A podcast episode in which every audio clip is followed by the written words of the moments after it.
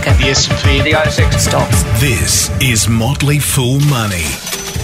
Welcome to Motley Fool Money, the podcast that, well, is enjoying just a little bit more certainty this week. I'm Scott Phillips, and with me, as always, the doctor is in the house, though today a little more remote.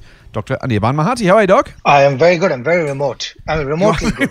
well, not, not so remote, actually. You're Not miles away from me, but we had an audio snafu. One of my microphone cables just stopped working. So we didn't have a choice of recording locally. Uh, so we're going back to, well, almost back to lockdown times. Maybe it's appropriate given the, the hassles and the struggles that South Australia is going through right now. But we are remote. We hope the audio holds up. We're pretty sure it will. But if we do have any glitches, our apologies. And we do blame the microphone cables.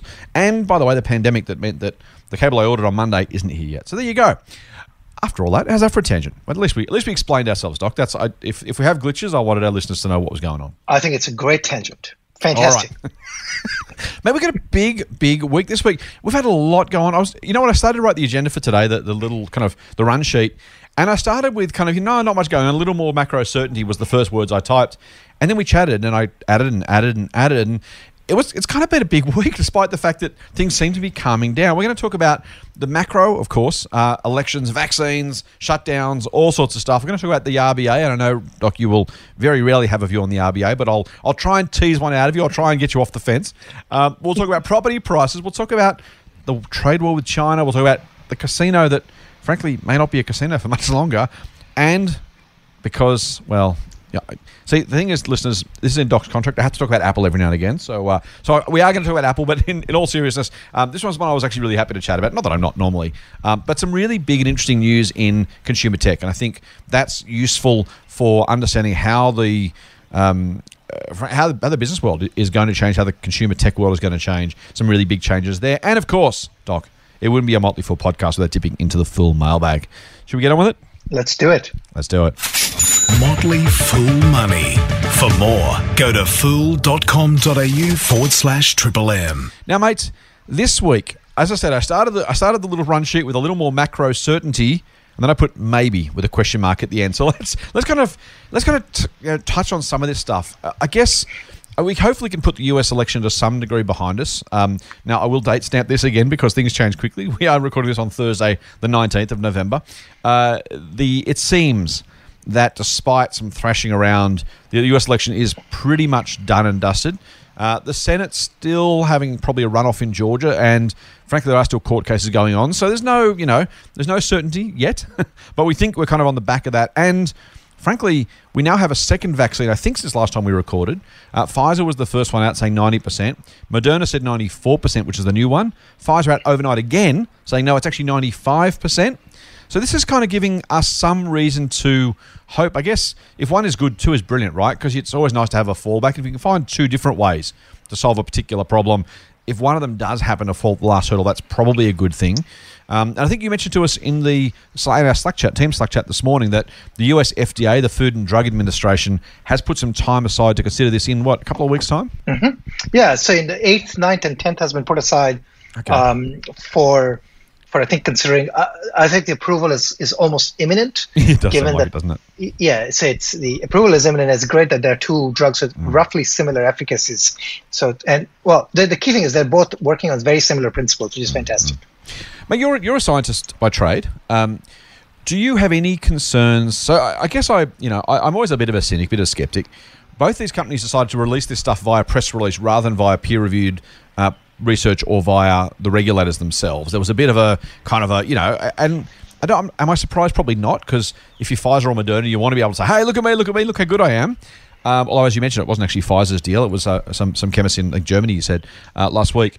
But you know, are you at all concerned that this is a little bit too premature? Are you comfortable that again we're not making promises and we're not going to roll it out until the FDA does have a look at it? But I don't know. I, I kind of feel like yes, it's a big deal. It's the biggest deal in health in you know decades, if not a century. Yet I would like a little bit more circumspection for them to go via the traditional channels first, and at least say, look, we think we've got something. It's too early. We'll just, just so you know, we're going to submit some stuff for peer review. We're going to submit some stuff to the FDA. We're hopeful of a positive outcome. That would have been the more circumspect way to do it. They've kind of gone out all guns blazing, headlines and, and press releases and tweets. Does that give you any pause, or is that just the world we live in? Yes, I'm going to do a little tangent. Right? So I'm a huge uh, believer in uh, peer review process. Like you know, I think that peer review process is very important. Mm-hmm. However, you know, the pandemic has seen actually some, uh, some fantastic deviation from that process.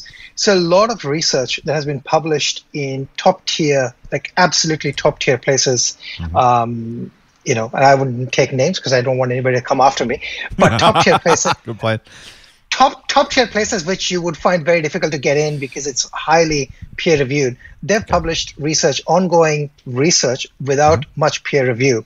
Um, uh, about coronavirus and what it means, and oh, and you know, right. So, I, I think the entire peer review process has, you know, gone uh, downhill uh, in during this pandemic. So that's number one. Not, not, not the process itself has gone downhill, but people are, are, going around the process because of the immediacy of the stuff. Like the, the, the process obviously seems solid, but no one's using it. Is that what you're saying, or you're saying it's no? So I'm, what, I, no, what I'm saying is that there is a there is a sense of urgency that if I don't publish it, somebody else is going to publish it, and therefore I yeah, should okay. publish it. Okay. And then if my if my journal is X rated with X impact factor, then I publish it, and then you know, right. this is what I call the the misinformation campaign. I'm not talking about misinformation as implied by politicians, but I think there's a yeah. there is a huge amount of misinformation because stuff gets published at good places which people tend to believe, except that they're not peer reviewed. Now, I'm not saying that all the stuff that's been published is is garbage, but there's a lot of yeah. garbage out there. Yeah. Um, so that's number one. Number yeah. two is with these tri- with these trials, they will eventually get published. Here's the thing: I think the size of the trial should give people some comfort, right? So the Pfizer trial has 40,000 or something like that people That's with 20,000 and 20,000 in placebo, 20,000 uh, getting the drugs. Um, side effects are minimal. The thing that's not known is whether or not these things give you longer lasting immunity or do you need, you know, multiple doses and things like that. Right, right, right. Those are the those are the questions that you don't have answers for. What you have answers for is there is some immunity granted in for the period of analysis. Mm. I think that's better than having Absolutely. no immunity. we'll take that. We'll take that every day, twice on Sundays, mate. At least until yeah, solution. Yeah. So I, I, think I, I, think that is uh, I think that's the win, right? And then we'll know yeah, totally. what happens over the longer term. Um, right like, like there is no immunity against the flu for example right these type of viruses you just don't get immunity you need to mm-hmm. modify for strains and things like that you just have to accept that this thing it's just not going away. It's going to stay in some form or the other, and you just have to adapt and hope these these virus uh, these vaccines are able to mm-hmm. adapt like they do for for the flu, right? I mean, so again, not to say that this is the same as flu, but I think it's the same category, and and therefore because it's the same category, I think you'd expect similar mechanics uh, in terms of um, you know how it works. So yeah, no, I'm not. Right. I'm not concerned. That, okay, you know, good. they won't be. Makes me happy. Yeah, you know, like if I if I, you know, I would say that you know there's a priority list of people who are going to get it or who mm-hmm. should get it, right? Absolutely. So, you know, the frontline people, uh, healthcare people, people with uh, underlying conditions, mm-hmm. and then general population. Yep. So, it, yeah. So I mean, there's, yeah, and then I wouldn't expect everyone's going to have it, like just like everyone doesn't take the flu vaccine, but mm. as long as the vulnerable people are protected uh, from the vaccine vaccination, well, that does the job, right? Mm-hmm. effectively. So very cool. Thank you, mate. Good to hear a scientist's perspective. I appreciate that. So those, those are the big bits of US macro news. And I suppose we can say that some degree of certainty in the US, some degree of certainty on vaccines kind of takes a bit of, uh, I was going to say risk out of the market. That's a very short term kind of, you know, market tradery kind of way to say it. But I guess what I'm saying is the, the market has just jumped phenomenally over the last, well, we're calling this on the 19th, so the last 19 days. November has been a sensational you know, month so far for investors and a you know, long way to go because things can always change. But it does seem like the markets are pricing a lot more positivity, less risk, more certainty, whatever whatever phrase you want to use. Shares are still up a lot. I mean, the, the growth in November, I haven't got the absolute up to date numbers, but at one point was close enough to a, an average year's gain in, in, the first kind of couple of weeks. I think we might have talked about this last week. Um, it does seem like things are starting to go away. And then we've got the RBA. So let, us go to that one because if we bring it back here to home, uh, Governor Lowe saying during the week a big speech to CEDA, the Committee for Economic Development in Australia, saying that Australians and businesses all particularly need to take more risk. And I think, you know, the, the context of this was look, we think the recovery is looking pretty good. We think we've got a decent chance of actually coming out of the recovery really well and reasonably quickly but it does require some action. And this almost feels like Lowe saying, "Look, guys, I threw the kitchen sink at this thing. You guys have got to do something to help me out here because I've got you know very little left." I mean, he has he hasn't said that at all. He said the reverse, which is we do if we want. But effectively, monetary policy gets really, really weird very quickly if he has to keep pushing the string. He needs someone to do something else.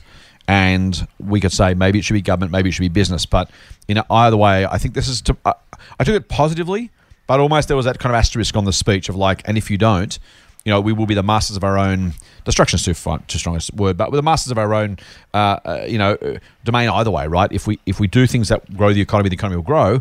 If we don't come to the party and and meet Lowe halfway there, then they can't do anything to make people actually do stuff short of taking over businesses to actually create the growth that he's looking for. That that seems logical to me. It also seems a little bit kind of. Um, plaintive because you know at some point you know the the, the the, the policies themselves should give businesses the intention otherwise to do so. There's only so much more i think Lowe can do. Yeah like so we've talked about this before right? You know what you could achieve. So uh, okay so fundamentally what he's saying take more risks create more mm. businesses mm. right that's not really happening what's really happening yeah. is uh, there's more consumer debt uh, debt driven, consumption driven. So, what I don't like, and I've said this many times, is I do not like this fascination right now. Like, so all economists love to talk about GDP growth. Oh, our economy is doing well because our GDP is growing. Great. Any GDP can grow because the government can bro- borrow money, print some money, get people to buy jeans and stockings, and stuff will look awesome. Except that somebody has to pay for the jeans and stockings down the road. At some point, right? right. Be, be, at some point, because none of the jeans or the stockings is, is being made here. So my question really is, what are you making out of those dollars, right? Yeah, right. Other than taking on more consumer debt, uh, more housing debt. And hmm. so. so I think there's a there's a there's a huge I think. Uh, you know, there's I think a lack of foresight, which and the foresight really is about I just need the economy to grow. If I can get 4% growth, 3% growth, it's awesome. How I got that growth, nobody really cares for, mm. or nobody's really thinking about it, right? And yeah, so I, I think that is therein lies the problem. I think the problem mm. is that you can't get growth. The uh, I can almost write it in a paper and mm. guarantee it with stamp paper that you can't get growth by these policies because these mm. policies do not drive. These are not policies that drive growth. These are policies that drive consumption. Mm. You can then create a lot of debt to create consumption, right? You know, my house price becomes two million. I can go borrow from the bank 1.5 million. I can go spend it uh, on jeans and uh, a um, you know Hilux um, because I can, and that is interim yes growth but it is not creating anything so um, you know it's it's consumption driven growth so I, I, think therein this the is the fallacy and and the mm. and the problem and it's what i call kicking the can down the road um, somebody's going to pay somewhere down the lane, right? Because where is the business investment happening? Um, is the question. I think so. Lowe is asking the right question, but he's also the person who has created the um, this uh, mirage that the economy is all fine and dandy mm-hmm. because the mirage is driven by um, consumer spending, which is all debt driven or free money, right? And you know, we all know that there's no such thing as free money. well, there is for a while, right? But someone's going to pay the piper. so somebody's going to pay, and you know, as I said, it's it's it's the kicking the uh, kicking the can down the yeah. road. It's um, yeah, you know, it's yeah. A, a, yeah, it's equivalent of well, you know, the uh, climate change is not my problem because hey, who cares right, what's right, going to happen in three? I'm not going to be here in 200 years, right? I'm talking so about the electricity price today rather than rather than the climate change down the road, right? Exactly. It, it's that sort of. It's so I think that is that therein is the problem, and I think it's a systemic problem. Um, so that's my take. Very nice, thank you, sir. I uh, look, I I think. I, am a little less. I'm a little stronger than you on this one, in the sense that I think there's. I think the answer is probably both. I think there's a short-term issue, as you say. I think probably there's both. Right, the, the climate change issue needs to be resolved, and energy prices need to be resolved. And you can do a version of both or either, or, or you know, don't necessarily opposites or, or binary choices. Right. So I think there's some element of growth in consumption helps jobs in the short term. It helps economic activity in the short term. It does get the economy back on its feet. But as you say, it's not a it's not a permanent solution. I don't know there's much else in your policy uh, toolkit that you're suggesting. I think which is the right thing for the long term.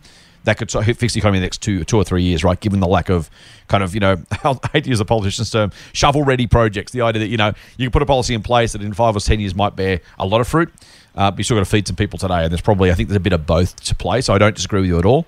Um, but I do think to some degree, if we don't, if GDP doesn't grow, and businesses don't have more demand because GDP is a, is a function of or is a, a result of demand for goods and services, right? If we don't have those, then businesses don't employ, and it kind of is one of those things where unemployment going to fifteen percent for the next five years while we get to your policy goal, I think would be untenable. So I think it's probably I I would say a bit of both just to get us, you know, or, or, it's almost that. I mean, this is what stimulus is, right? It's that life, life raft to get us from one one place to the other when we get to that sort of promised land that we should also be working on at the same time. Oh, I don't. I don't disagree. Like what I what I think I disagree with is stimulus driven directly. Uh, I guess long term stimulus driven directly to consumers' pocket mm-hmm. is worse than long term. You know, stimulus driven to businesses for growth. So if the stimulus was I'm giving you money for growth, mm. that's different from I'm giving you money for jeans. Sure. Yeah. Right now, right now the money is I'm giving you money for jeans, which you're going to, which somebody else is going to make, somebody else, you know, somebody else is going to sell, and then you're just going to wear it and forget yeah, about it, yeah. right? I think that's the problem. Um, so, yeah, so I have a fix for it, but but I, I can see that this is basically just kicking the can down the road uh, type of solution, um, which is what has been happening, for, you know, with with uh, the RBA's like what is it that you can't achieve at 1% that you can achieve at 0 yep. and what is it that you can achieve at 2% yes i understand Six, right. ex, yeah. except for how you know like property price yeah. inflation which exactly yeah. does this laddering of debt right everybody's in debt because well you can mm-hmm. have that debt mm-hmm. you're going to spend that money and the money is going to disappear mm. yep absolutely and, and i should say by the way your point about kicking the can down the road i think you know we're at zero-ish now because we were low coming into this because we never really fixed the GFC problem. I think there is, you know, there's there's a there's a TV chef. Here's one I prepared earlier problem, which is we wasted the ten years after the GFC not getting the economy ready for this point. and so to some degree, as you say, the lack of taking that long-term action then means we still haven't taken it now. We still may not take it, but but then rates are even lower, and I don't know where we necessarily go from here with the next crisis. So we, we, there has to be a circuit breaker. Or bad, maybe I was going to say bad puns. Interesting. We're about to talk about South Australia, but there has to be a, a circuit breaker somewhere to say, hey, what does what does normal look like, and how do we get back there? So we have the ability and the ammunition to do different things rather than you know, we've gone from, as you say, seven percent to what, what three or four percent pre-COVID. Now we're just zero. Maybe it was lower than that. We're now at zero. What do we go minus two next time? I mean, this next next crisis, if we start from zero, there's a lot of places to go from there. Yeah, I, and, I, and I think the, the thing to realize here is, uh, you know, in theory, what you're trying to do is push the dollar down. Mm. Um, but if you don't produce anything other than stuff that you're digging from the ground, mm. uh, then effectively you're still at the mercy of the world, right? Mm. And uh, I don't know. Like, I mean, I think you do. If I think what you need to do is produce more value-added goods where you have pricing power, mm-hmm. and if you have pricing power, in fact, I think the problem is that the value-added goods that we're importing are going to cost more, right? So uh, again, I'm not really sure about the strategy. Long term, it's, it's, it seems like a poor strategy to employ. But also, as you said, like you know, it's basically 10 years of uh, mining boom that has been wasted, right? 10 years of mining boom, you know that. Oh man, you know, that was yeah. Yeah. So, so if you've got ten years of failures, I think of of yeah, the last twenty years, thirty years. Yeah. So if you've got like you know the ten years of mining boom, you've got this huge amount of surplus mm. capital that mm. you could deploy in many different ways. Um, you know, it hasn't been deployed, right? So I think that's I think yeah. So it's I don't know what the solution is, but again, um, cutting rates to minus two doesn't look like the solution. you wouldn't think so, would you? Mate, um, so, so let's move on from, from that, although we will talk about property price in a minute. Um, the South Australia shutdown, of course, just taking effect last night. Again, we're doing this on, on Thursday morning. Um, hopefully only for six days. Hopefully this gets COVID under control in South Australia. But also, again, on the, on the kind of downside of, of the certainty we just talked about, or the, the positive we just talked about, although we kind of got negative pretty quickly from the positives, um, wages are stagnating. I think that's the, the bit that concerns me, I suppose, overall is the question of, you know, eh, we, we can't buy more, spend more, invest more until we start earning more. And there's a bit of a, this is kind of the double edged sword, right? It's a bit of a horse and cart, chicken and egg, choose your metaphor. But if wages aren't growing, people aren't going to be spending more. If people aren't spending more, wages aren't growing and as you as you rightly point out, this maybe this is just a, a sub point of the last one, but stimulus in all of its guises, fiscal and monetary, doesn't yet seem to be working. If I'm if I'm an optimist, I'm going to say, well, that wages growth it was a zero point one percent, I think, from memory for the September quarter. Um, you know, so that, that's that's about as stagnating as it gets without going to exactly zero. Um, I mean, maybe that's because look, September quarter that was the, the depths of COVID. Maybe that's the worst it gets, and things start to get better. Um, but I do I do worry a little bit to, to almost to kind of maybe it's your point, maybe it's not, but a different version of what you were saying, which is the, the, the flywheel of the economy, despite the desperate efforts of everybody, does still seem a little bit stuck. Yeah, like again, I I don't know what what. Yeah, I, I yeah, I I really don't know what why we should expect the wages to go up, right? So. Mm. Um, I mean, other than by inflation, right? Because if the inflation is there, then you'd expect, well, the wages that go up, but there is no inflation really. So the wages are not really going up. Well, except and, that the problem is that inflation has actually been positive. So a 0.1% rise in wages actually meant a real cut in wages. Inflation was apparently 1.5 ish percent for that period. So when wages only got one 0.1, effectively our real wage went backwards. So it's even worse than that, as you say. Yeah, yeah. So maybe maybe wages should go up by like one or two percent because inflation is around one or two percent. Like mm I mean, again, wages go up if you have more value add that you're creating mm because then that value add can charge more, right? mm But if if you're not adding value, uh, right? I, I, think this is where my, my issue is. So if, if there's yeah. value add is less, then you can't really charge more for that work. uh, so so uh, I mean, on, on average, I think that that's where, where the mm, problem mm. is. And again, this is not something that the RBA can fix because it's. I think that's and that's what I. Uh, yeah. Yeah. Well, what the, what the RBA could do is could be uh, a little stubborn and say, well, you know what, this is not my problem because I can't fix it. So I'm not yeah. going to even give you room to breathe you go and fix it. The people who are responsible for fixing it. So I think that's right. But it makes yeah. standoff, right? I'm not going to do anything. You better do something. I mean, you know, we, have seen, we've seen that in the in the US. That doesn't always work because the, the, politicians get, get involved pretty quickly and tell the central banks what they should do, or at least uh, question their, their positions, or or maybe uh, chance of, of, getting another contract. But as you say, it, it does seem like all the blame, all the responsibility is being sheeted home to the RBA that probably shouldn't be. Yeah, because it's not their job you know. Yeah, I you mentioned higher wages, mate. I think that's for me the wages problem is a, a, higher value in one sense. Absolutely, I agree. The other thing I think the other the other part of maybe the other side of the same coin is just pure productivity, right? So if you think about you know the the value created per hour worked which effectively is what productivity is, right? If you can if you can produce more output for every hour of input, then productivity goes up. We're getting more for the same. Um, that's the definition of productivity. It, it, does it does strike me that whether it's whether it's higher value goods abs, arbitrarily, so uh, you know, uh, I don't know. Uh, a fifty thousand dollar car rather than ten thousand dollars worth of iron ore that goes to make steel, that goes to make the car, for example, is one. Um, but even just generally, the idea of how do we get more output for the hours worked. I mean, that's how we get more prosperity overall, right? Is the that, that very simple idea, and whether that's higher value products, value added products, whether that's better ways of working, or uh, maybe even just generally, you know, finding new industries where, and you know, you've said before, I think on this podcast, certainly separately, that you know, Australian wages are high relative to the rest of the world, and so it's kind of incumbent on us to say, well, if we're going to have high wages, if that is going to be where we are, we have to find a way to create stuff on an hourly basis that's simply worth more. You know, you can if you're employing someone for five dollars an hour, you can make something that sells for ten. If you're employing someone for twenty dollars an hour, well, make something that sells for ten or fifteen or twenty dollars doesn't really get you any anything from it. You've got to be able to produce something, and whether that's again a national policy, trade policy, industry policy that says we need to, you know, actually move up the value chain in some degree or other, so so that the the, the output per hour of Australian worker worked is actually much higher than it otherwise might be. Yeah, I think that's that's fair. Like, I mean, you know, I, I think the risk really is that if you have a high value, if you're paying more for your wages, and there's no mm. there's no fundamental issue with paying more for something, uh, but the issue really is about uh, whether or not you're getting that value out of it, right? So, right, exactly. Yep. You, you, know, a simple example might be suppose you, you know you hire someone to do transcription, and mm-hmm. you'll end up paying them thirty dollars an hour for doing mm-hmm. transcription, and they produce five transcripts for you in that period of time if the machine can do it for me, um, mm. you know, for thirty dollars a month, mm. the same quality right, right, transcription, right. right. That worker no longer has the job, right? Yeah, I think yeah. that is where the problem is. So the problem is that you need workers to. It's a twofold problem. You need workers to move up the value chain, mm-hmm. right?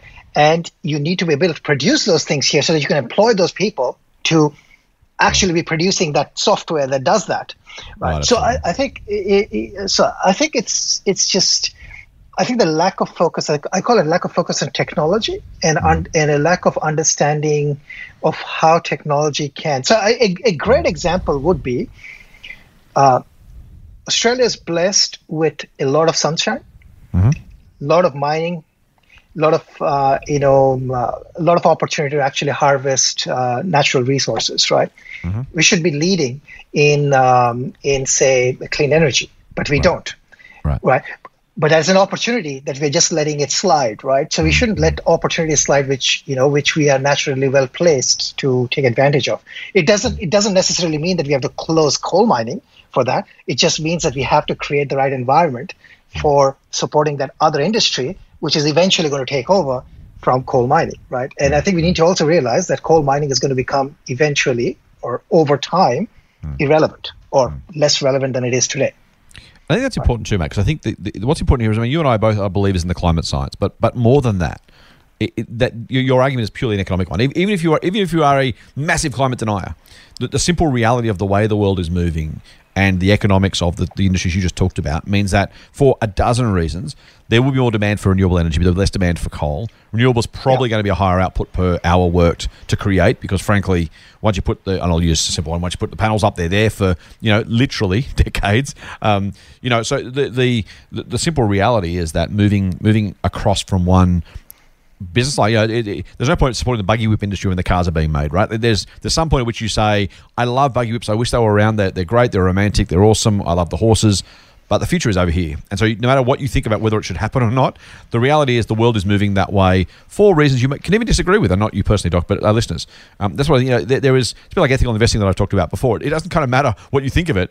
If, if it's going to happen anyway, you can either be kicked, drag, dragged, kicking and screaming, and not capitalize on it, or you can you can sniff the wind and say this is changing. Gee, if we can get at the forefront of this, if we can actually become you know, leaders in this, if we can make the investments now that are required to capitalize on this in the future it's it's madness to stick your head in the sand and hope it doesn't change.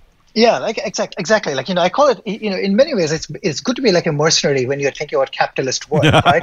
So, yep. uh, you know, it's my it's my favorite thing is to you know just think like a mercenary. Whether whether it's your portfolio, just be a mercenary.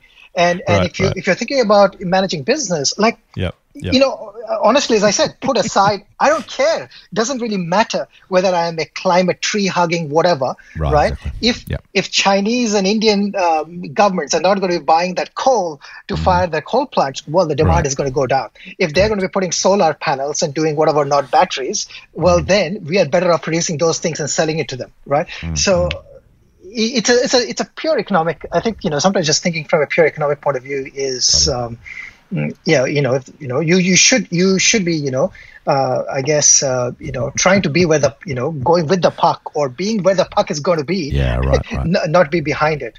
Um, I, I, like your mercenary approach. I will I will soften it slightly and, and share something that's uh, our colleague Andrew Leggett, who's been on the podcast before, says. He says, you know, in, invest uh, the way the world is, not the way you wish it would be and that, and that's kind of yeah. important, right? I, I, would I would probably add to that that you would say actually, and, and not that, not that Andrew's wrong, but you would say invest how the world's going to be, not how the world is or how you wish it was.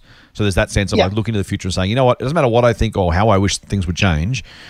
It rationally, logically, with clear eyes, if I think the world is going to do this, even if I hate the idea that's going to do it, it you know, the personal feelings, you might as well make some money from it, if nothing else, right? Yeah, absolutely. Yeah, like you know, there are, there are lots of things I might not like, but hey, I say, well, mm-hmm. okay, well, that's what it is. Then you know, I, I have to find a best solution, and and and, and for yeah, exactly. you know, countries countries like a system, right? And mm-hmm. and there is there is benefit to the entire population from uh, trying to uh, trying to optimize for that mm-hmm. future, mm-hmm. right? So mm-hmm. Yeah, so it doesn't matter what I think about coal. It just matters that well everybody else is doing that. So. Correct, correct. Mate, Tom, let's move on. I won't spend too long on this unless you want to. You may want to because you look like a property price rant. So I, I will always leave the opportunity open because I'm going to rant a little bit later. Um, but I, I, just thought I thought what I what I'd mention is just again I know your thoughts on this, but again maybe maybe taking that mercenary perspective, right? So property prices have been stagnating or falling, and, and different areas have been different. We know on Sydney's Northern Beach, it seems prices have been rising. You've certainly been looking around southwest of Sydney, where, where prices seem to have been falling. Overall, CBA coming out with a new forecast only yesterday, the day before, saying they expect prices to rise 5% in the next 12 months. And I. I look at uh, the other. I guess. Well, I, I was going to make this about property, and I'm going to make it about banks, but feel free to do either. We also have seen loan deferrals drop by seventy percent um, since the peak of of COVID if I'm a, and I know you're not a bank investor necessarily, but but let's be mercenary for a little bit. If I was someone who who owned banks was looking at them, does does it, it well? I'll, I'll, make a statement. You can respond. It seems to me that most of the downside risks for the banks have gone away for the foreseeable future. If prices do rise the way the CBA expects, and I think there's some evidence to say they are stagnating or flattening or maybe even rising in the sales data we're seeing, but even if they're not, and deferrals are down, it seems like the worst case scenarios have objectively been avoided do you agree? And, and, and does that make you less concerned about bank solvency, even if even if going to invest in them, neither you and I are going to invest in them because we don't think they're market beaters. So purely mercenary approach, we don't think they're market beaters. But does the has the downside risk kind of gone away for those who maybe hold them and are saying, well, look, I don't really want to sell them. I got a big capital gain, or, or for whatever reason. I, I, I would I would speculate that the downside risk is much much much less than it was even two months ago. Do do you agree, or am I am I missing the point? You know, as I've said this before, right?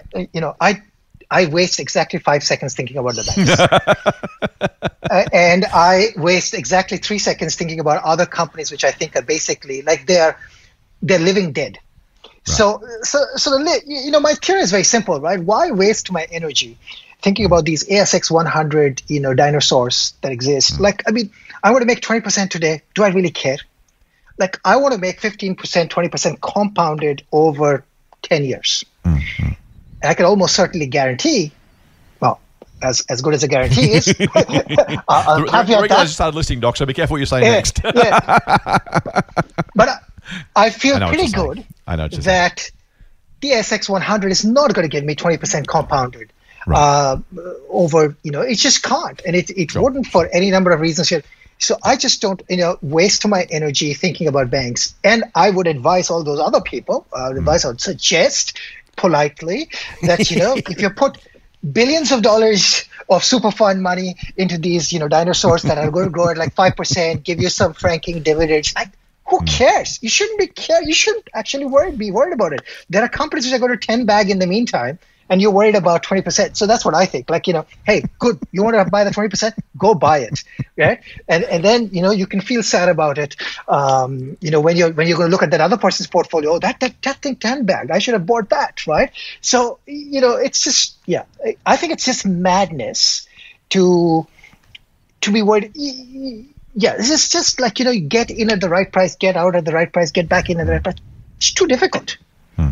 Buy great businesses early hold, hold, hold, wait till they, they become almost dead, and then maybe sell them.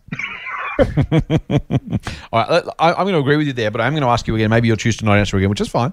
Um, th- there are some listeners with banks, right? Now, we, we would say don't hold the banks. Now, I think we've made that. You certainly made that very clear in the last couple of minutes. But but if, if they, you know, do you agree with my assertion that the risks for banks are lower now than they were, or do you still think? again, I know you've only wasted three seconds thinking about it. So in those three seconds, um, is that something you think is is likely to be true, or am I being too pop- optimistic?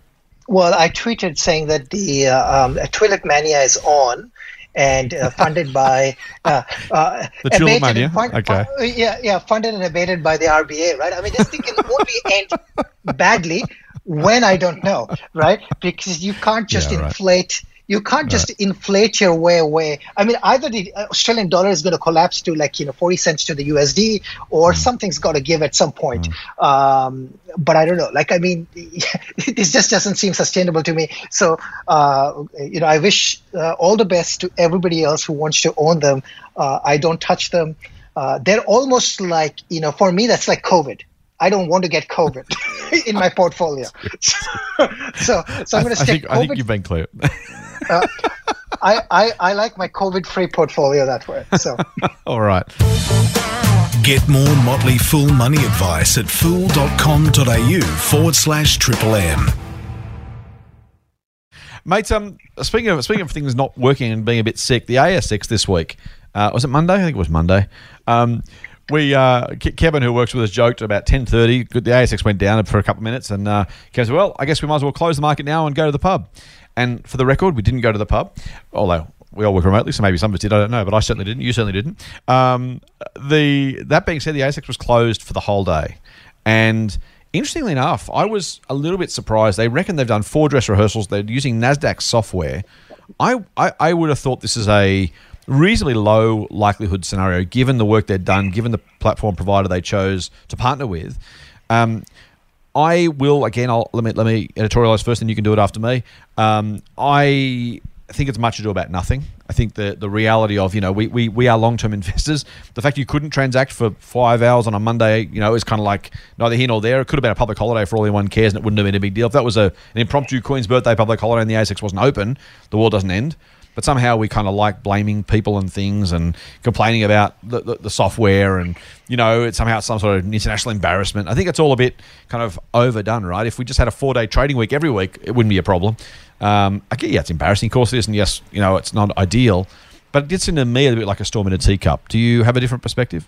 Well, look, you know, stuff like this can happen, so it's not a big deal. Like, I mean, you know, we are as as as, as the in the Motley Fool, for example, restricted from buying stocks. Uh, like, there have been stocks in, in our internal database that have been, like, for example, locked for, like, say, a you know, a month, right? Because yeah. for for compliance reasons. So yep. we are kind of used to not trading, um, uh, and and it's fine. Actually, not trading is, is okay. Uh, mm. you know, for high high volume, high frequency traders, it might be a problem.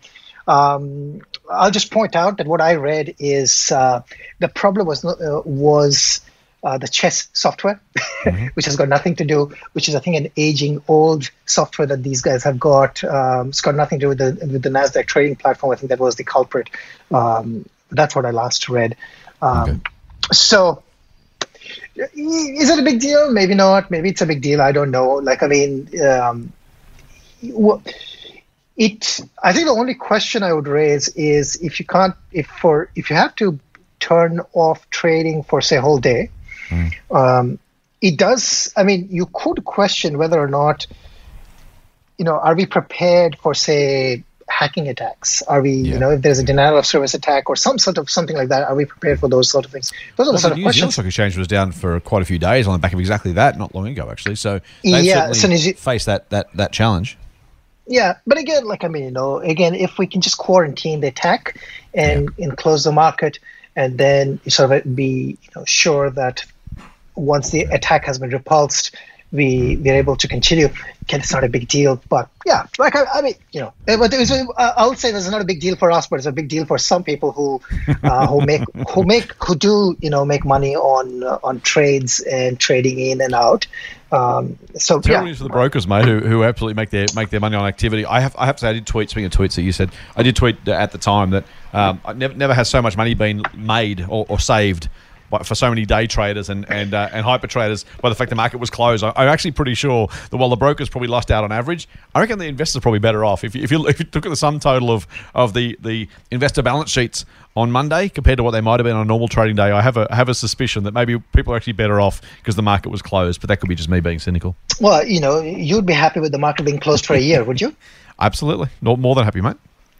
I I, but, I, you, I, I, did tweet in. But you, I think I did tweet. Go go on. I would just say that you know the, the only problem is you couldn't be able to recommend stocks to buy. there is that. I like. I, I, mean, I tweeted partly in jest, of course, because it's never going to happen. But if the market was only up on a Friday or every second Friday, I mean, it's just not a big deal, right? It's like it's. It, it, it's funny how we get used. To, It's we get used to stuff. The status quo is interesting, man. There's a there's, there's a psychological bias around this. Um, the the idea of the status quo, of like you know, we have of course we have to have the market open five days a week because that's what we've always done. And it's kind of like, yeah, fine, but it's only open six hours a day, right? So if we if we had a market, just say say in some parallel universe, the ASX was used is open eight hours a day now, and we said we're going to close it, we're going to make it only six hours a day going forward. The hullabaloo would be, well, we can't possibly do that. Couldn't possibly work. This is going to be terrible. Look at all the changes. Like, how can I how can I trade? How can I run my financial affairs? And anything that changes from the status quo, there's such strong, you know, kind of inertia in whatever we're kind of used to doing. If the ASX was eight hours and went to six, people would cry foul the fact it's already six, no one cares about. If it went from six to four, we'd cry foul again.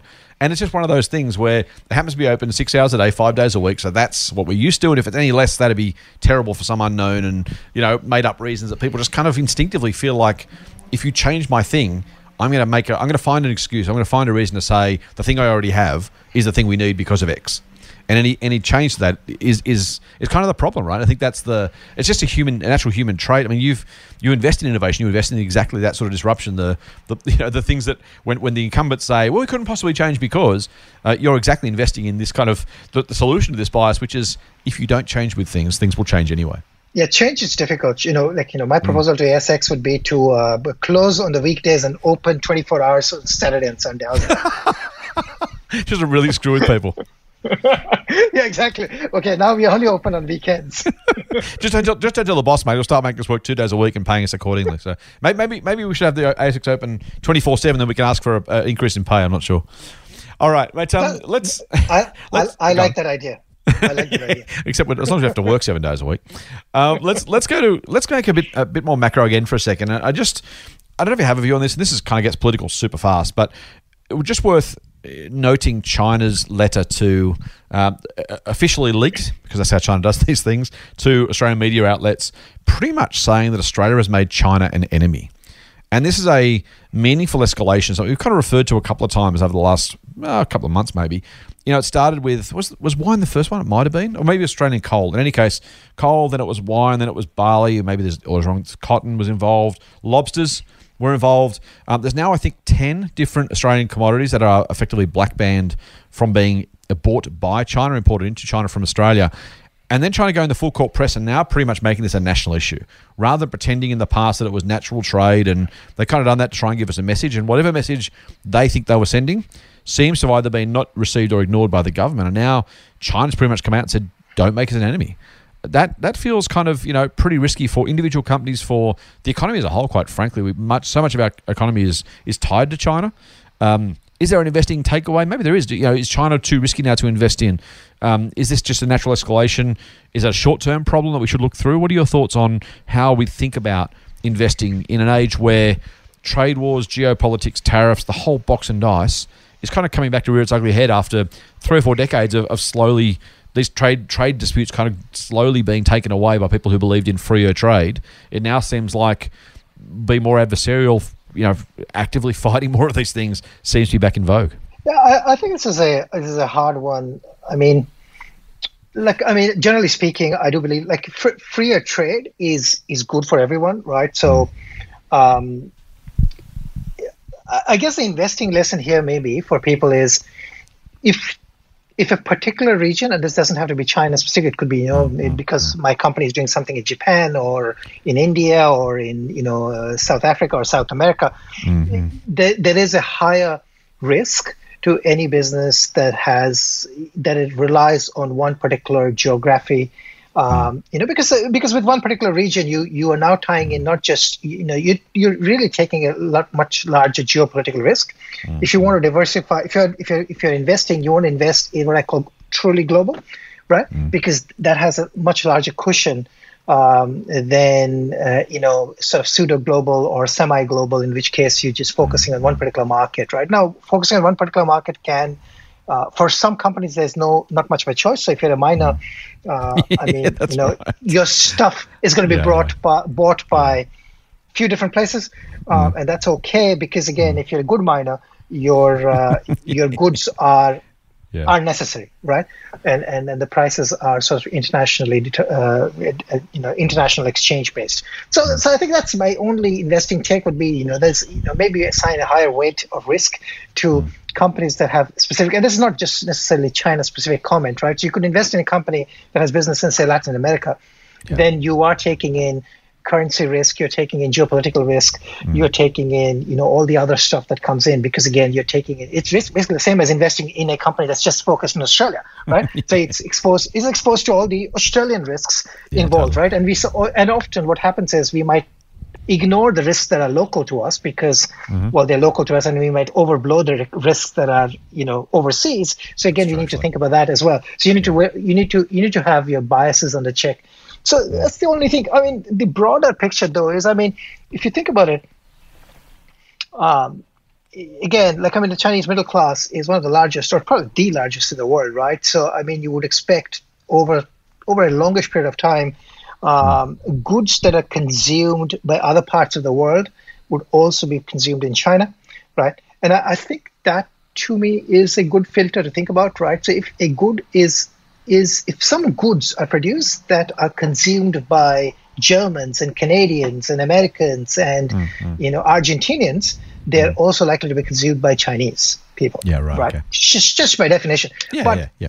Yeah, but but but but if I would also say that if something is produced that is not consumed by them, by the other parts, but we have some you know lopsided uh, China uh, arrangement. That to me seems like you know that is almost seems like either that goes away or it's mm-hmm. going to be of a lesser uh, to a lesser degree successful and things like that. So it's a little bit of a strategy mm-hmm. thing. Uh, some businesses here seem to focus on the Asia angle because again Asia is nearby. And that's maybe fair because um, the size of the businesses that are trying that are small. So there's there's a whole heap of things to think about. I think for investors, um, Yeah, but I, again, I think it's mostly comes to a risk reward um, hmm. issue. You, you just have to consider the risks involved, which is not just yeah. with that specific region, but any other specific region. I think that's a really good point, mate. I think, and look, I, I have my own policy views, and I won't waste my, waste time on them here. I've certainly shared them on Twitter for anyone who wants to follow. If you don't want to follow, avoid that. Um, I, I think for investors, as you say, it's one of those. I, I kind of take, you know, I think it's hard as an investor because we are to some degree at the whim of the companies that we invest in, and so diversification is probably the the, the best solution, the best. Um, and I would say we've said many many times, you do most of your investing in the US. I do some of mine in the US. Um, we both said be, be diversified in, in all sorts of ways. And I think that's part of it, right? So, frankly, you know, you don't want all your money just in the US, you don't want all the money just in Australia or any country. Uh, but as you rightly point out, you know, whether it's Latin America or somewhere else, having owning companies that are listed in different places, but more importantly, have business operations in different places, so that you do have that natural diversification. That if, you know, if Australia, frankly, you know, while we talk about China at trade war, a localized recession, either here or there, wherever, wherever we want to talk about, is is probably more likely or more, more threatening. So, some to some degree, it is that sense of understanding what your companies do, how they do it, how diversified you are, what risks you're taking, and also I, I will add, by the way, take some of those risks. I, you know, we, we talk about diversification as, as a risk lowering agent. That is important, but equally, we're not saying there are no risks or you can find a company without risks. We're saying understand what risks you're taking, diversify those risks. If you don't take risk, you're not going to make any money. So you need to take some modicum of, of decent risk, but understand who your companies are, where they where they do their business, how they're run. Um, also, I, the other thing I would say, mate, is just you know, as a business, it would have been it would have been um, irresponsible of any company in Australia not to take advantage of the boom in China, right? You, you to, to, to have said in 1994. I'm not going to. I'm not going to. You know, try and sell my stuff in China because if China gets too big, then my business might falter in 2020. There was a lot of money made during the boom that you would not have wanted to say, "Hey, let's not do that." But at a business level, maybe one of the ways for us as investors to think about this is how are our businesses set up? Now, I will, I will absolutely tag Blackmores here. It's a company I own for the record and one we've recommended. Um, I both bought it and recommended it after the share price fall. But these, you know, Blackmores went through the roof in, was it 2016, 17, mate? Something like that, maybe 2018. When their suitcase trade, the Daigou trade to China went through the roof. This happens to be out China, but it doesn't necessarily need to be. It could have been anywhere else. The reality was investors got excited that this thing would be a permanent change. And frankly, the company got excited and spent a fortune kind of resourcing up to a level of demand. And that demand was always shaky. And it's easy for us to say in hindsight, but I think it would have been fair to say at the time, gee, this might go away at some point. And if it does, how well placed are we? And Blackmores had, you know, has gone through a couple of years of pain trying to right size themselves once that kind of, you know, one off demand kind of spike went away. And I think that's a, a worthwhile thing for investors to think about is if your company's growing fast, great and the company should absolutely try and take that revenue. Of course, they should. Blackmore should always have tried to maximize that Daigou trade. Um, but it was not in a place where it said to itself, if this goes away, are we positioned to manage that? And maybe as an investor, if you have a, a fast growing company, we talked about, maybe you should talk about this a bit more, mate, but things like customer and supplier concentration. Super super important. It's one of the risk factors right? How how exposed am i to a particular supplier or a particular customer or set of customers?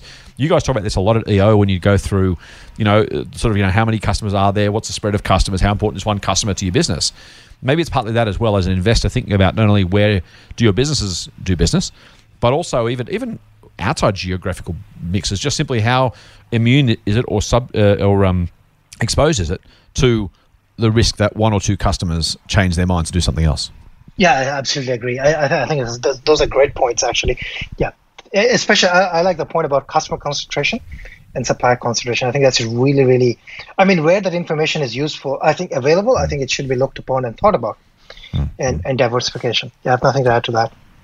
Beautiful, mate. Uh, so, speaking of which, though, because you guys do use it at EO, it would be a great time for me to mention your service, Motley Fool Extreme Opportunities, and to give our listeners a chance to join you and Kevin at that wonderful market beating investment service where you're looking for the big winners of tomorrow and, more importantly, the big winners of five and 10 years out that have really, really good long term potential for big, big, big gains. Now that comes with a bit of extra risk, as we said, um, but you know it's a risk that you guys manage well. And again, while there's no guarantees about the future, certainly the past has been impressive, and the investment approach you guys bring to the table, I think, is one that our listeners really, really should look into, at least consider for themselves.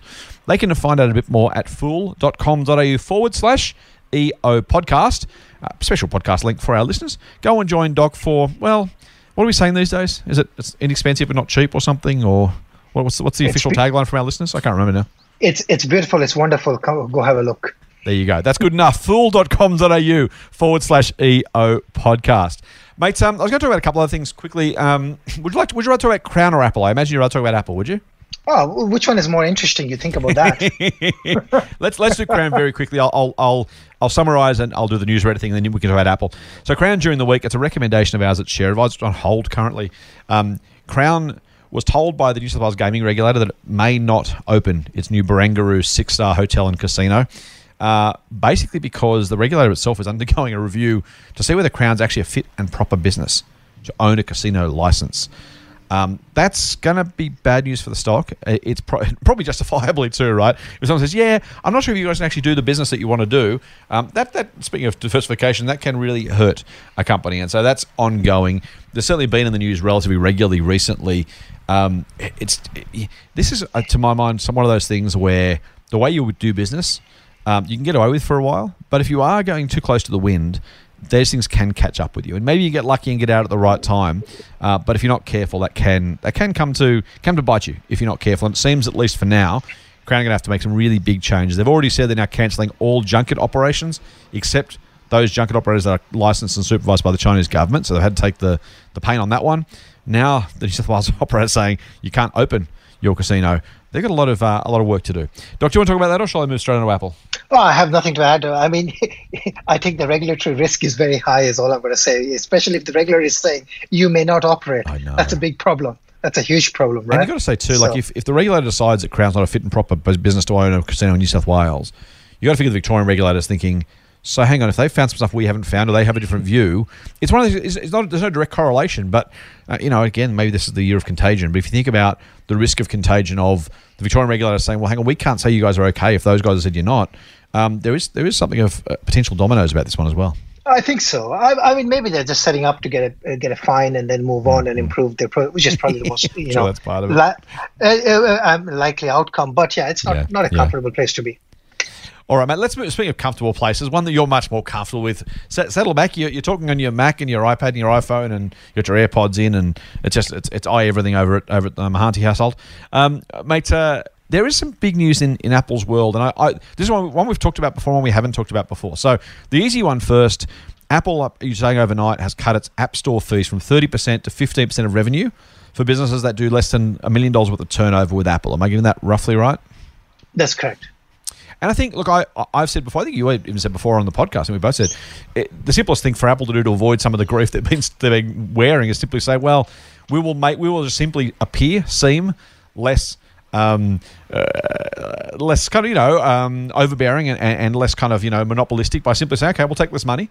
It won't cost them much. It'll keep everyone on side, keeps the regulators away, keeps the suppliers, i.e., their their developer app developers, still doing their thing.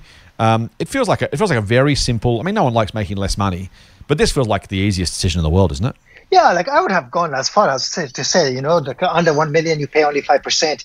Like right, really, right there is like you know in many ways it's in apple's interest to actually grow the the, mm-hmm. the smaller ecosystem right it's it's great for developers it's great for new businesses yeah and just ta- taxing the bigger bigger nobody's going to complain about the fact that the bigger businesses are going to be taxed more this is mm-hmm. you know so i would have right. gone exactly yeah you know uh, i would have just you know gone with 5% maybe some gradient 5 10 15 and absolutely tax 30% from you know those those people those companies that are turning over a billion dollars plus like i mean you, via the apple platform absolutely they should you know i mean that's basically sales and marketing hosting mm. costs and all those things i mean you know maybe they can come to a, some other arrangement but yeah I, yeah I, think it's a step in the right direction maybe still a bit too high a bit higher than maybe what it, what might be good for i think you know a million dollar uh, turnover but yeah probably a step in the right direction Nice. Now, mean, the bigger deal, I think, uh, certainly uh, from your perspective, I'm sure you're right. I, I, don't have a, lot, a big view on it because I'm not a, I'm not a deep techie like you are. Um, Apple has unveiled its brand new computer processing chip.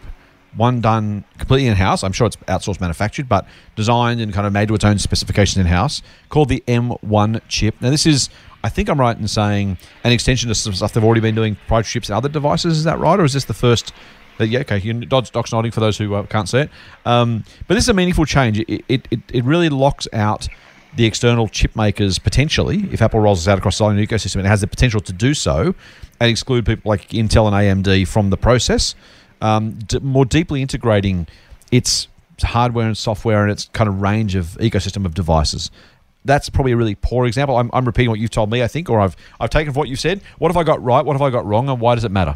Yeah, so like so Apple makes its own chips for the phones, right? And makes its own chips. Now, I think the key difference is um, if you think about chips, the a company like Intel, for example, makes the central processing unit or the, the, the basically the processor, right? Then you you every computer typically has like a motherboard or like a big big printed circuit board on which you mm-hmm. stick the CPU, you stick the memory, you stick the uh, signal processor, you stick the image processor, you stick other things, right? Cool.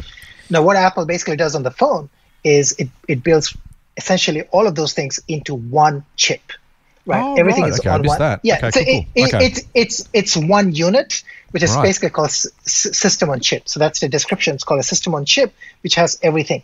Now that has technical advantages in terms Mm-hmm. of just not just in terms of speed, but in terms of um, uh, in terms of um, energy consumption, in terms of tricks and things that uh, the computer can do, right? So, for cool. example, um, for example, the the quality of say the camera using the same hardware is significantly better on the iPad and iPhone than on the Mac. And the reason is that there is image processing happening on the Mac eh, on, on the iPad and the iPhone, which does not actually happen or can't be done on that power budget and those CPU budget that we have got on, on the Mac. So right? it could So- be done. It could literally be technically achieved, but it can't be done as efficiently as it could be if it was a single chip. Is that yeah, yeah, so uh, yeah, Okay. yeah. Everything and everything and anything can be done, but it is Okay. there was always a power, uh, power versus um, performance versus you know there's a cost curve, right? So so this basically does allow Apple a to homogenize everything across its platform, right? So basically all the chips, all the in, in all the elements are there.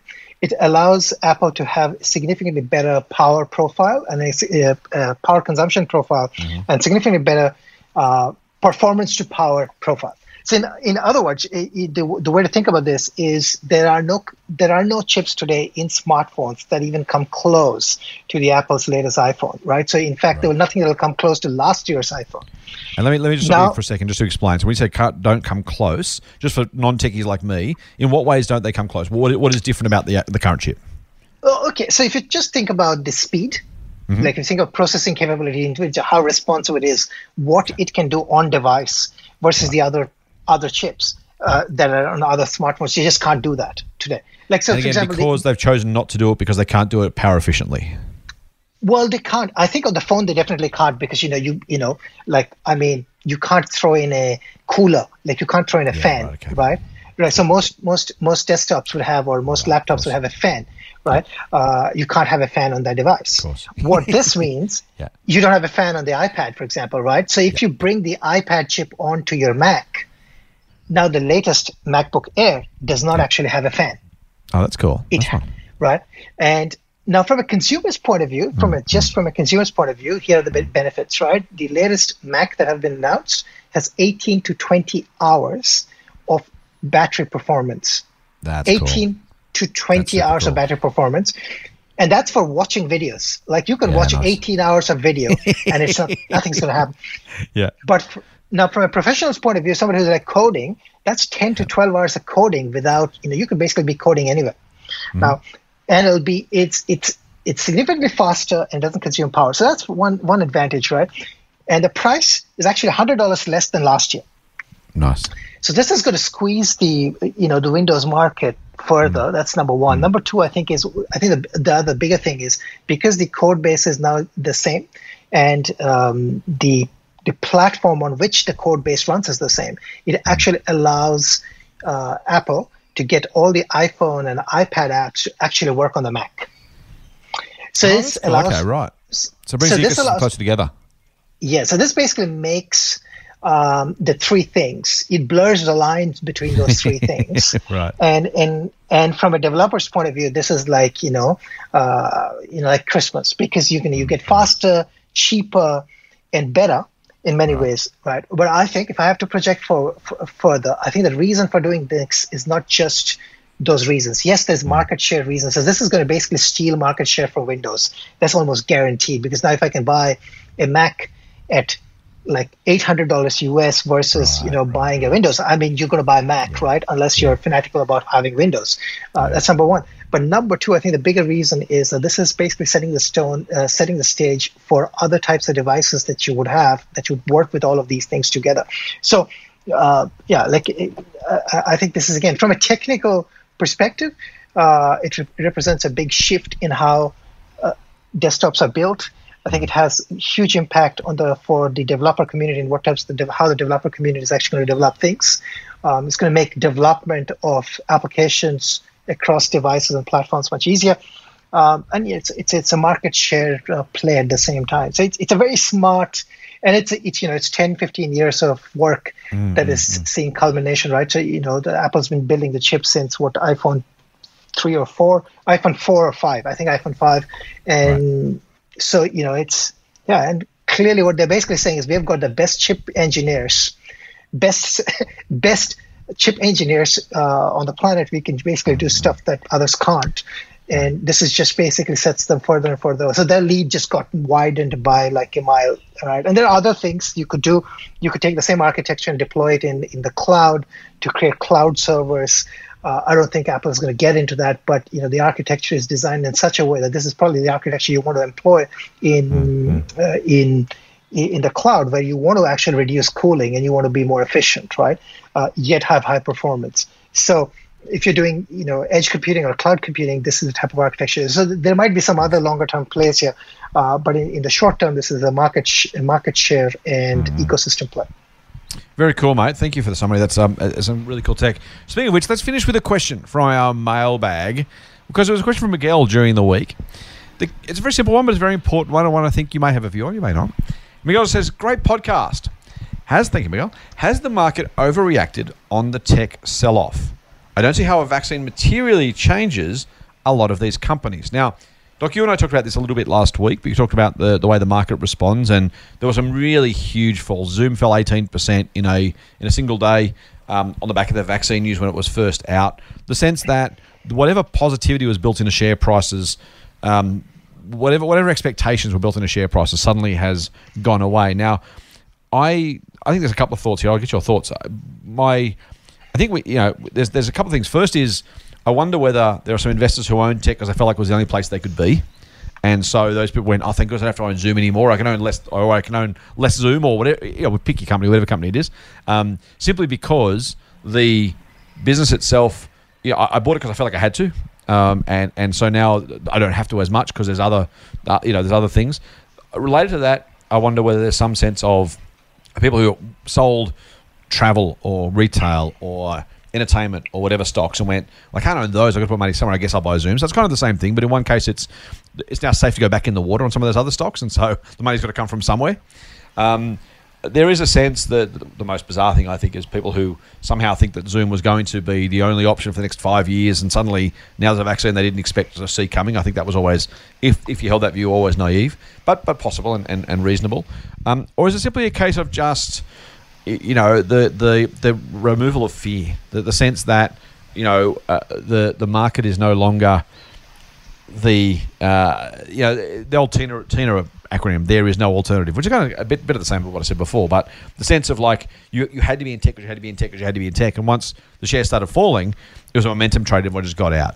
Is it any of those? Is it all of those? Is it something completely different? Um, more importantly, I suppose the question is, you know, ha- has the vaccine materially changed those businesses? Yeah, so it's, it's possibly a combination of those and many other factors, right? I mean, or people who manage money, right? So they have, and if especially if you have short-term targets in terms of you know delivering returns, if if you if your target is to deliver 15% return this year somehow, mm-hmm. um, you are always on the lookout, right? So this, this you know, right. so this, the, you know, the question you asked me about a bank, right? Somebody, you know, I can understand why somebody would buy the bank because, well, they're interested in that 15, 20% trade for this year. Mm. Right, they're going to buy it and then sell it later, right? And it's a style of investing, and a lot of people do that. Um, so all of those people, or some of those people, have moved on, as you said, to these other things because they had no alternative, and now they think that well, you can I can do this, so they're now moving back into this and selling that. Um, mm. all, all, of that is just, in my view, this is all normal volatility, right? Yeah, I think if somebody, ex- I think as you rightly pointed out, if somebody thought Zoom is going to be the only, or you know, I'm using Zoom as an example, or Microsoft yeah. Teams or whatever else exists. Yeah, yeah. If you thought that is the only ever alternative for conducting business, then I think you are just right. kidding yourself. At the same time, if you now think that just because a vaccine is out, mm-hmm. that you know offices in the downtowns and you know city centers and everything else are going to all of a sudden fill up, and life is going to be back to five days a week in the office, that too you're kidding yourself, mm. right? Uh, so I don't know. Like, I mean, you know, you have to consider the current value and then think about what the future value is and things like that. So if if, if those if that maths was correct, and mm-hmm. if that math still holds, I see no reason why somebody would sell, you know, Zoom or Microsoft Teams or whatever else for something else. And I would say the same thing for I don't know, Booking.com. If you had Booking.com last year, mm. and then COVID happened, I mean. Mm did you really need to sell it? I mean, you probably didn't need to sell it if you thought that Booking.com is going to give you your 12% annualized return that you're expecting of it for the next decade, right? So I don't know. Like, I mean, there's a there is probably an opportunity, a mercenary opportunity, as you say, but it's for those people who, those people I think who can time in and out, mm-hmm. remembering that everybody else is also trying to time in and out. So I mean, first you have to time it and then you have to get in before mm. other people get in before the price moves up and then get out before the price goes down or whatever it is mm. right? So i don't know. Um, that's my take on it. So um, yeah. I'm going to add my two my two cents to some of that just just in, in again in human behavior. Um, and, and it's more to kind of the status quo effect that i mentioned before I think there's some sense, and I don't, I don't have a strong view on this one. I don't follow enough of the tech stocks enough to really have a view on the overall sector. But Miguel, what I would say is that we we look at humans are funny, right? We say the shares have fallen twenty percent. Is that too much? And it kind of it's the right question because, but the, the, the, better question might actually be, and, and I know it's inferred in the question, but is today's price attractive? Now the reason I ask that is let's say Zoom is four hundred dollars a share currently. Let's say that's what it is. If it had gone up from three hundred to four hundred over the last week, or down from five hundred to four hundred, it's still four hundred bucks. And we might look at the 300 bucks up to 400 and say, wow, is it really worth up going up by a third? And if it falls by you know 20% from 50 from 500 to 400, say, oh man, is it really that bad? It's you know fallen by 20%. Um, the question is probably like it's it's, a, it's an interesting starting point, but the better question to ask is is $400 an attractive price to buy the stock? Because if Zoom was in in the alternative universe 300 bucks now up to 400, we'd be saying, man, Zoom's up 30%. Has the market overreacted? And I think that you know it, it, it implies that the first price is right. And so we're asking ourselves: Is the is the change valid? And I think it might be respectfully the wrong question. The, the right question might just be, you know, rather than worrying about what the previous price was, whether it's up or down or backwards or sideways. Really, the only question is: Is today's price attractive? And I think that's uh, uh something I'd leave our listeners with as we finish off this podcast, Doc, is just to remember that you know that that kind of thinking implies well the market was right before. Is it now wrong? And I think it's always worth asking um, you know, ignoring the fact, you know, what, what the previous price was. It's like readers who look at the price, say, oh, it's up by X, therefore, does that mean why? You know, people say, oh, it's up 20%. Is it too late? Or it's up 20%. Now the market loves it. Same question, same, same also different question, same stock movement, maybe different outcomes. The only question that really should matter is, is the current price attractive relative to the future? Whether or not the share have fallen or risen should be of absolute zero consequence. The only question is, am I going to make money from today? Any other thoughts on that, mate? No, I have nothing to add, sir. Beautiful. That's it, mate. Just before we do, though, if you want to follow Doc on Twitter, you mentioned his tweets. What, what did you tweet about this morning? You mentioned I can't remember now. Oh, the tulips. there you go, the tulip mania. So check out Doc's tulip mania tweet at Anirban Mahanti, A N I R B A N M A H A N T I, Anirban Mahanti on Twitter. I'm TMF Scott P. It's Scott with two T's. TMF S C O T T P or at the Motley Fool AU. I won't spell that one. You can work that one out for yourself. Um, that's our that's our Twitter accounts on Instagram. My account and the Motley Fool's account are the same. Doc, I will check just to make sure you haven't joined Instagram in the last week, have you? Not told me? No, no. Okay. No, no so Instagram. at TMF Scott P or at the Motley Fool AU. And if you're on Facebook, the Motley Fool Australia or Scott Phillips Money. And lastly, if you do want to send us an email, feel free to do that. Please do that. Info at fool.com.au and our wonderful member services fools will make sure that we see those emails. All right. And before you go, do one more thing for us. Please subscribe to the Triple M Motley Fool Money podcast through iTunes, your favorite Android podcast app, or Podcast One. You might see some new artwork, by the way, now on our little podcast logo. That's our new logo. So if you've seen that, I hope you like it. And if you like what we're doing, please give us a rating, not about the logo, though feel free. Uh, tell us how great we are, how, how smart, funny, good looking, Uh, what else, mate? Is that about it? Humble. we are. Uh, please, please, let us know. Give us a rating. Please leave us some stars if you wouldn't mind. Uh, it helps other people find the podcast and, frankly, makes us feel good too. And, you know, we're nice people. All right. Don't forget, you can also get a dose of foolishness straight to your inbox by going to fool.com.au forward slash Triple M. Triple M. That's it for this week's Motley Fool Money. Will you be back on Sunday, mate? Do you reckon? For a mailbag? I think there's a very good chance we will. Let's find out whether we'll be back on Sunday with another dose of foolish insight. But for now, fool on. Full on. The Motley Fool and people appearing in this program may have positions in the companies mentioned. General advice only. Please speak to your financial professional to understand how it may pertain to your situation. Subscribe to the free newsletter at fool.com.au forward slash triple M. The Motley Fool operates under Financial Services License 400691.